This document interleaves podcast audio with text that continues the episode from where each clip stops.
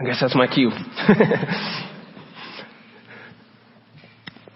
I was getting ready to come up. Good morning. Uh, my name is Zach, and I'm the associate minister here at Prairie View.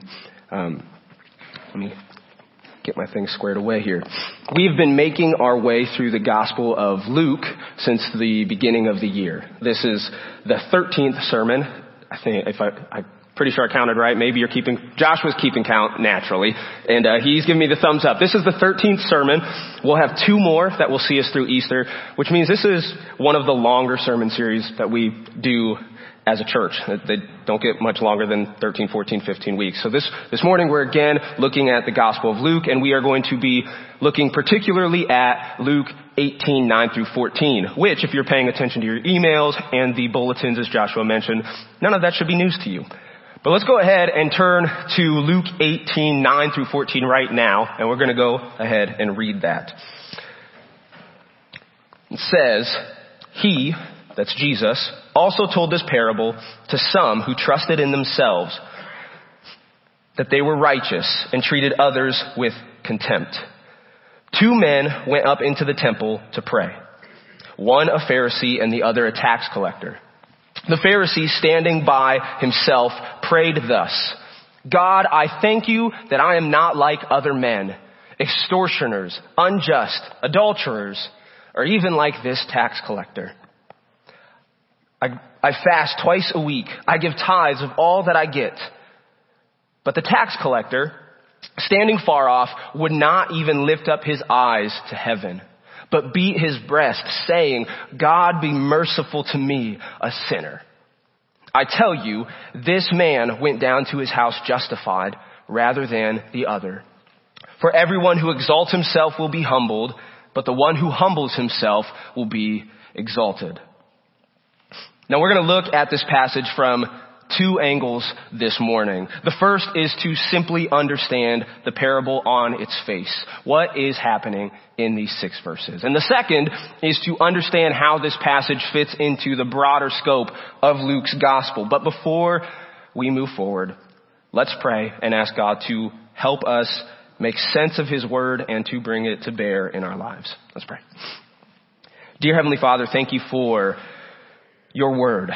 Thank you for um, the opportunity and privilege to gather together and uh, sit under the authority of your word to hear what you have to say to us and um, to receive it both as a gift, um, as a as a spur to spur us on to action, as a call to repentance, as a as a encouragement. All of these things, God, that you are doing through your word. Um, Thank you that your word isn't just for sermons, it's for singing, it's for praying, it's for communion, it's for conversations with a cup of coffee in the lobby. Um, so thank you for all of these ways that you speak to us and, and, all the things you do for us. Thank you for this church and again the privilege to gather here together.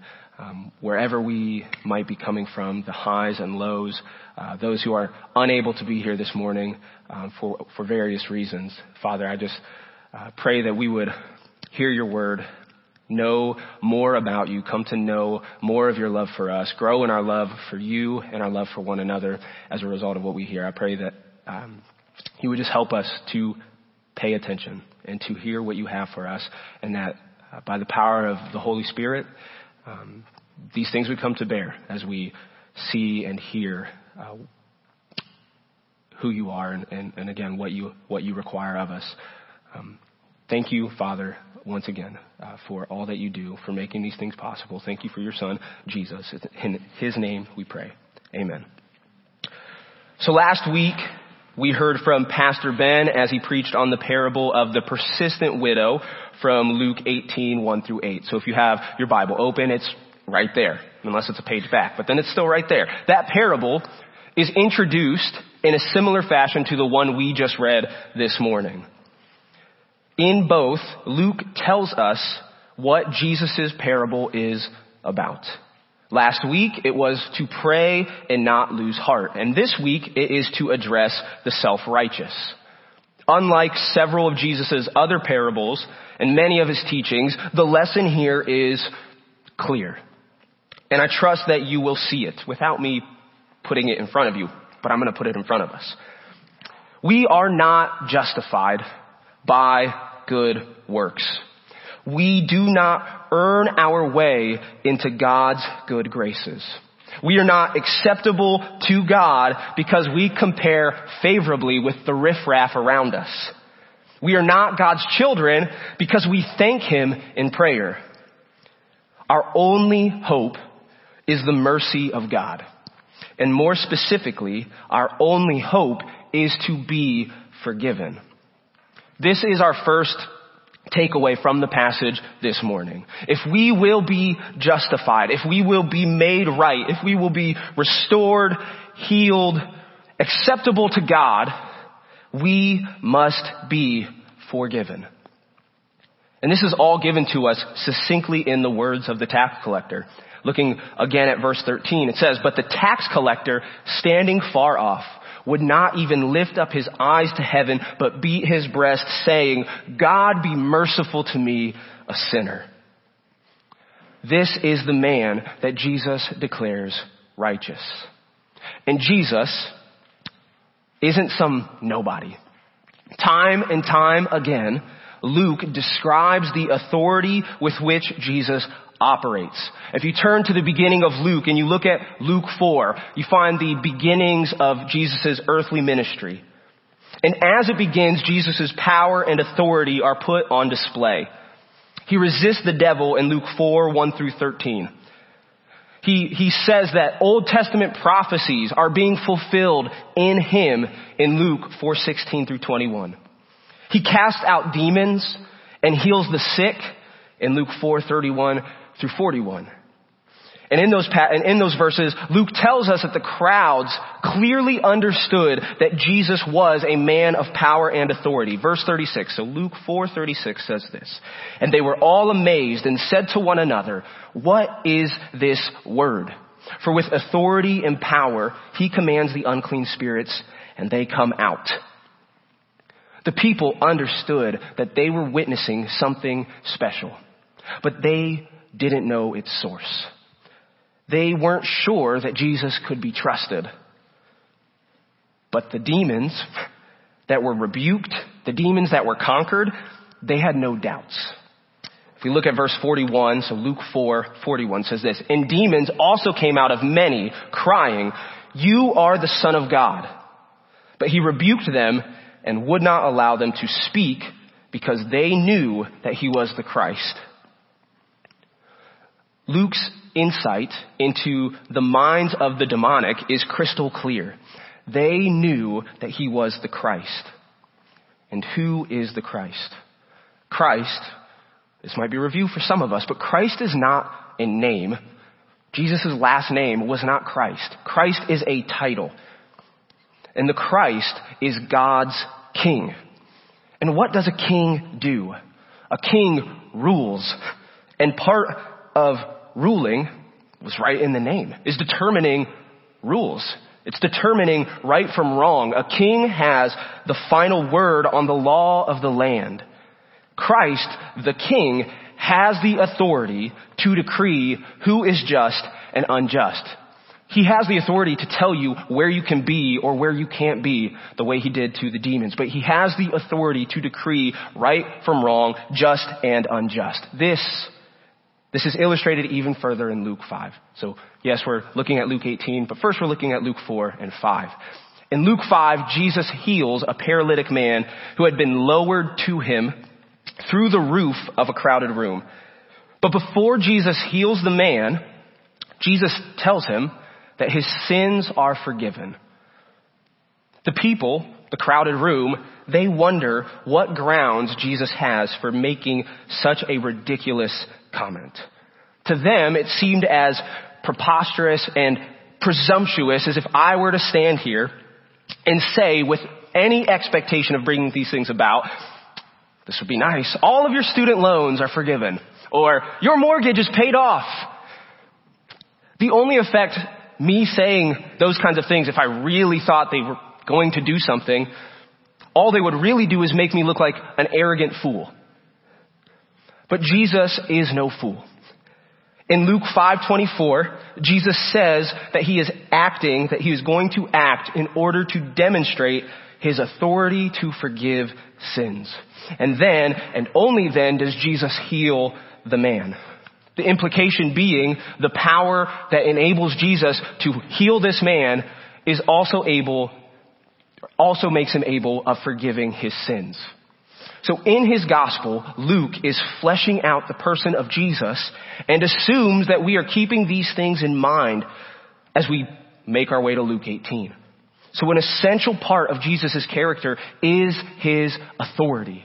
In particular, his authority to pronounce guilt or righteousness. So coming back to Luke 18, we are presented with a hypothetical situation. It is a parable after all. But given the hypothetical, Jesus isn't merely describing what takes place. Jesus, as king and judge, is telling us how he himself would rule in that scenario. Christ the King is explaining how he wields his authority. And because I know that power and authority can be intimidating, because of how often they are abused, if we're just being honest, it's worth pointing out that all this talk about power and authority and, and this image of Jesus, the very next passage, if you've got your Bible open, is Jesus' words about children and his gentleness towards children. So lest you think he's out swinging a hammer, beating everybody down, the next, very next thing is this gentle, tender Jesus. So Jesus is both lion and lamb. He is meek and powerful. He is gentle and authoritative. So why, why does Jesus, with his authority, Christ the King, why does he pronounce the tax collector justified? Now, it's a bit ironic that I'm preaching this passage because several weeks ago I preached a sermon on the mercy of God. And um, at that time I stressed that mercy is not the opposite of justice, where justice is getting what we do deserve and mercy is getting, mercy is not getting what we do deserve. Right? I'm saying that's not what mercy is. Mercy is not merely withholding punishment. Yes, sometimes mercy works out that way, but God's mercy is fundamentally connected to His kindness and compassion. It's, it, it's the way that God's heart yearns to help the weak, the poor, and the vulnerable.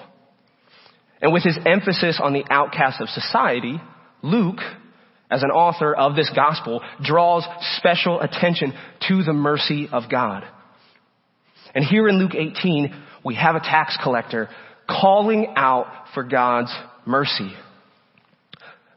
But mercy, again, the way I understand it, the way I think it's best understood biblically, isn't primarily concerned with guilt.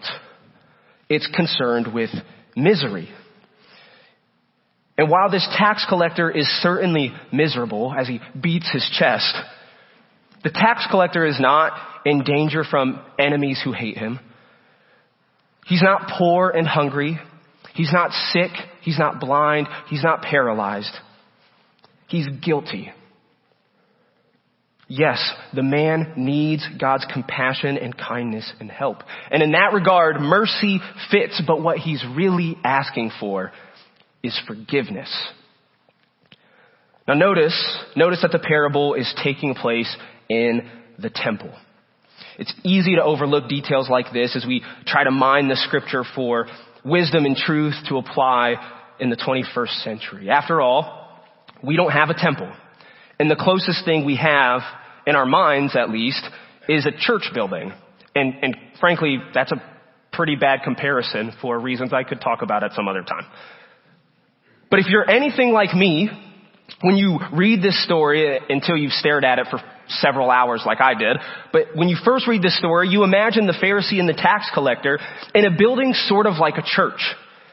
There are other religious people around doing religious kinds of things. But that's, that's not where they were. It's not exactly. And while it's not the case that every detail of every parable always points to something bigger and deeper, I think this, this detail does. When the tax collector cries to God for mercy, he's using a technical term. He's using a term that was related with the sacrifices of the temple. He's asking for atonement. Atonement is an important word for Christians. It's spelled at one. And it means to be at one with God. So in ancient Israel, this was carried out within the sacrificial system given to them by God. Leviticus 16 describes the Day of Atonement.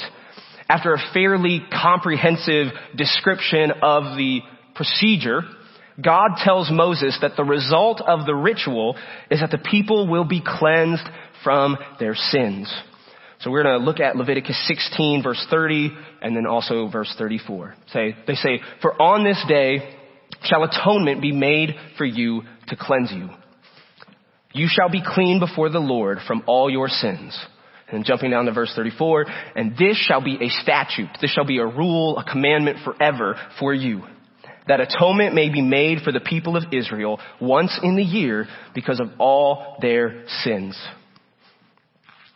It's important to note that atonement via blood sacrifice is not some transcendent principle by which God is bound. God did not inherit a universe where atonement through sacrifice was a pre-existing condition.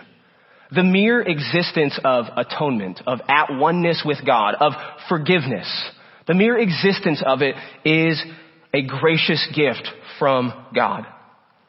Atonement is not a system whereby we get equal with God. God didn't owe it to the Israelites to forgive their sins because they offered up sacrifices. Squares have four sides. Two plus two equals four. Those things are logically necessary. But it is not logically necessary that the shedding of blood would lead to the forgiveness of sins.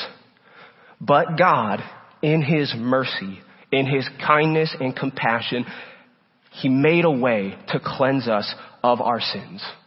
In His mercy, God has made a way for sinners to be forgiven. And in His mercy, God provides atonement and it's still accomplished through blood and sacrifice. To drive that point home, atonement is still accomplished through blood and sacrifice. It's just that the sacrifice was made by Christ himself almost 2,000 years ago. There are no goats or bulls for the covering of sins because Christ shed his own blood to accomplish just that.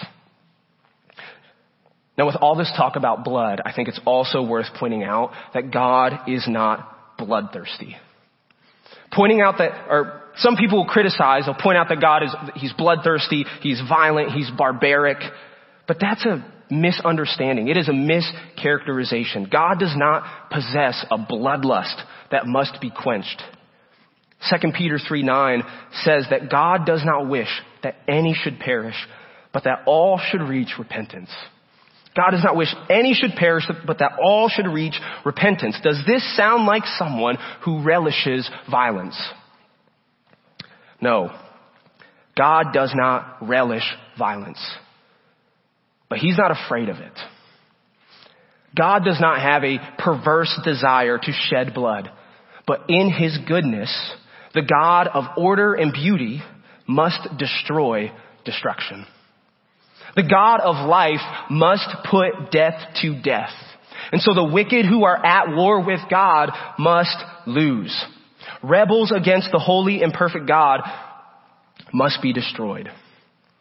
Thus the blood of sacrifice. The sacrifice is not to appease God's desire for blood as if it's the only way he'll be happy. The blood teaches us how much we are being spared by God's gracious act of forgiveness. We deserve death for our treachery, but instead, our rebellion against God is forgiven and we receive the highest prize, life with Him. Bloodshed is not the requirement of a terrifying God of violence, but a merciful God of forgiveness. So as the tax collector stands in the temple, The place where atonement is made and sins are forgiven, the tax collector pleads with God to be pardoned, for his sins to be covered, for his guilt to be taken away. And it is this man who is justified. It is this man, painfully aware of his sinfulness, standing at a distance because he's too afraid and too ashamed to draw near to the holy God. It is this man who is declared righteous. Not because there was anything special about him, but because he appeals to the merciful, forgiving, and gracious character of God. This parable is a rebuke of the self-righteous Pharisee. Self-righteousness anywhere it rears its head. But rather than focusing on self-righteousness, I wanted to focus on the glory of atonement and justification by the blood of Jesus. If we realize what a gift we have in the precious blood of Christ, then the pull towards self-righteousness weakens dramatically. If we allow our thirst to be quenched by the living water, our desire for the spoiled water of self-righteousness will all but go away. If we can see the immeasurable value of Christ's own blood shed for us, everything else will begin to pale in comparison. When we come to understand that our standing before God is based entirely upon His grace and mercy, upon the life that Jesus forfeited for us, we will not be tempted to brag about our own goodness. That said, we can't let self-righteousness go completely unaddressed. Uh, thistles, uh, thistles have already begun rearing their pokey little heads in the flower beds around our house. There were like three, and then a day later there were hundreds. It's horrible. Um, and if I only ever pull what I can see above the ground, which I have done, you just get frustrated. There are a lot. Um, you don't always get the roots up, right? Those little devils will keep on growing. Right? If anyone, we all know this, right? So uh, you have to get to the bottom of the problem, the root of the problem. And the same goes for any sin. It's no good to just say, don't be self-righteous. You've gotta stop that. We have to get to the root, the heart of the matter. And self-righteousness does, like any sin, begin in our hearts. In Matthew 12, 34, Jesus says that out of the abundance of the heart, the mouth speaks. So the prayer of the Pharisee in our parable reflects the condition of his heart. He is proud. But it's not enough to just keep your mouth shut. Keeping your mouth shut might keep you from putting your foot in it, but it isn't going to necessarily keep you from being proud. It's pretty easy to be proud in silence. Uh, it's maybe even easier to be proud in silence because you don't have anyone hearing what you're thinking to tell you that you're kind of being a jerk. But the Lord can see a proud heart, even if no one else can. Which is why I've explained the authority of Jesus from Luke. Christ is king. Jesus is judge. It doesn't matter if you think you're righteous. It doesn't matter if you've learned to love yourself or accept yourself. It doesn't matter if everyone in your life thinks you're swell and sings your praises. I don't mean to suggest that those things are unimportant or insignificant or unworthy of our time as Christians, but I'm saying that those things, apart from true righteousness, true justification, are like polishing brass on a sinking ship. Real righteousness doesn't come from anything you do. It comes from outside of you. It comes through the pardon of your sins by the blood of Jesus Christ. If you trust in Christ, you won't need to think you're righteous. You won't need to prove you're righteous because He will make you righteous. If you trust in Christ, you will see the way that the Lord of all creation loves you and accepts you. Trust in Christ. Come to Jesus. Find the church. Find His people called to lift one another up, outdoing one another and showing honor as we bear each other's burdens. Why? Why trust in your own righteousness when a better righteousness is offered to you? Why trust in your own strength when you can be held by God's strength? right and wrong, they have to be defined. Righteousness depends upon an authority to define it. Who is that authority? Who can define righteousness? Who can declare a sinner clean? Who can pardon your guilt? Only Jesus. Now that we've got an understanding, I think, of these verses on their own, I want to consider them within the scope of the Gospel of Luke. Uh, earlier we looked at Luke 4 and we saw that there was an emphasis there on the authority and power of Jesus.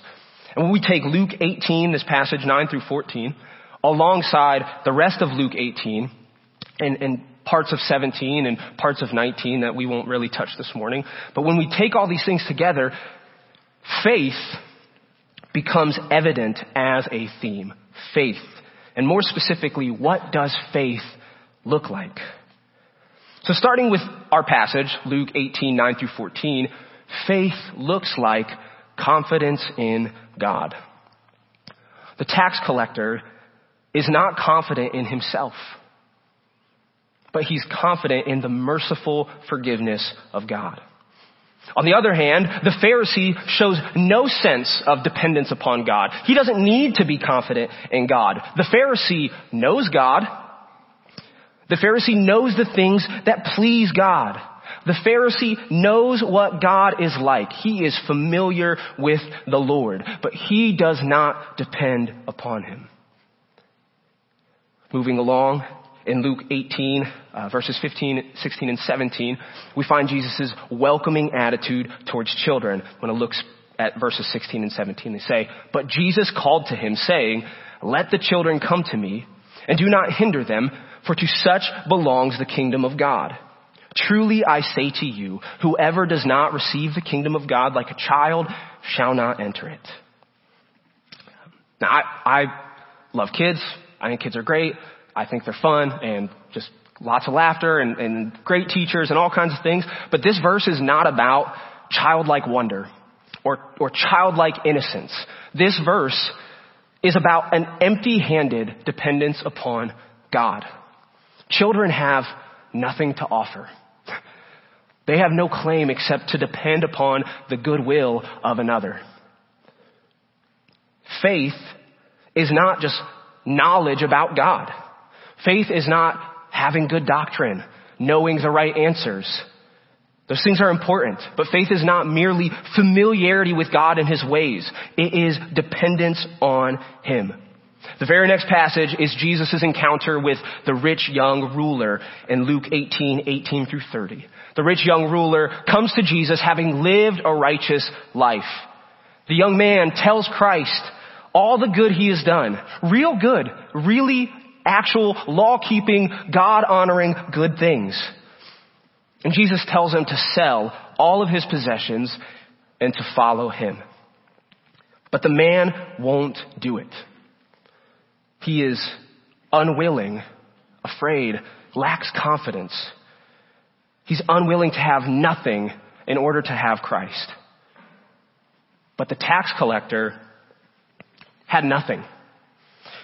He had no appeal but to God's grace, and he was justified. Nothing was all he needed. Infants and children have nothing. But to such as, these belongs the kingdom of God. Nothing was all they needed. But the rich man wouldn't trade everything away for Jesus. The rich young ruler was a good person. He kept the law. He was familiar with God. But just like the Pharisee, the rich young ruler wasn't confident in the Lord. He would not depend upon him. The Pharisee trusted in himself. The rich young ruler trusted in his riches. But what they both so desperately needed was for it all to be stripped away until they had nothing left but to be confident and hope in God. Within those verses there about the rich young ruler, Peter expresses some concern. He says, Jesus, we've left everything we have to follow you. There it is in Luke 18, 28. I've got it written here. Let's, let's read it. There it is. And Peter said, see how we have left our homes and followed you. In effect, Peter is saying, Jesus, we've done what you asked the rich young ruler to do. We've left our lives behind for your sake. What will happen to us? And Jesus' response, if you're looking, we're not going to read it, but he, he basically says, you will get yours. Don't worry. I'll be sure of it. I will take care of you. Peter and the disciples were depending on Jesus. They had placed their confidence in Him. And Jesus Christ promised to care for them and reward them. We're going to keep moving through Luke 1831 through 34. Jesus predicts his death for the third time. So what's this have to do with faith? What's this have to do with our faith? Well, this was to help his disciples, help them and assure them to keep their confidence and dependence on Christ even as he was being mocked and scorned and ultimately crucified. That Christ's authority wasn't being challenged in his death. That he knew it was coming. That he was in control of the situation. And although they did not understand it at the time, Jesus' words were meant to inspire faith in the midst of trial and uncertainty. Now as Luke 18 comes to a close, the story of Jesus healing a blind beggar is recorded in the final verses, 35 through 43. And the blind man had nothing. He was a beggar. But nothing was all he needed. He cried out to Jesus for help. Actually, if you're looking, he cries out for mercy. And Jesus heals him. Now if we circle all the way back to the beginning of Luke 18 and we look at the parable of the persistent widow. Um, that passage ends with a question about faith. Luke 18 verse 8 says, Nevertheless, when the Son of Man comes, will he find faith on the earth? In the parable of the persistent widow, faith is demonstrated by the persistent widow petitioning the unjust judge for justice. Her confidence is in the unjust judge to do the right thing. So how much more should our confidence be in the just judge to do the right thing for those he loves? In Luke 18, we are given several portraits of faith. It's a faith that is far more than a knowledge and familiarity with God. Faith is an empty-handed confidence in and dependence upon the character and work of God. The Pharisee has no need for confidence in God because he is confident in himself. The rich young ruler is afraid to put his confidence in Christ and keeps it in his wealth, but the tax collector, the infants and children, Peter and the disciples, the blind beggar, these people had nothing and nothing was all they needed. And when you need nothing, it's okay to have nothing. And when you need nothing and have nothing, you have no room to boast. You have no grounds for self-righteousness. All you have is the hope that God will be merciful as you cast yourself upon Him. And He is. God pardons our sins. By the blood of Jesus Christ, we are forgiven. And it's when we recognize our lowliness as sinners that we can call upon the name of Jesus Christ and be lifted high with Him in glory and salvation. There is a better righteousness than any you can muster on your own. And whether you run, walk, crawl, or even stumble your way into it, Put your confidence in Christ the Lord. With an empty handed faith, receive the gift of his perfect peace. Let's pray.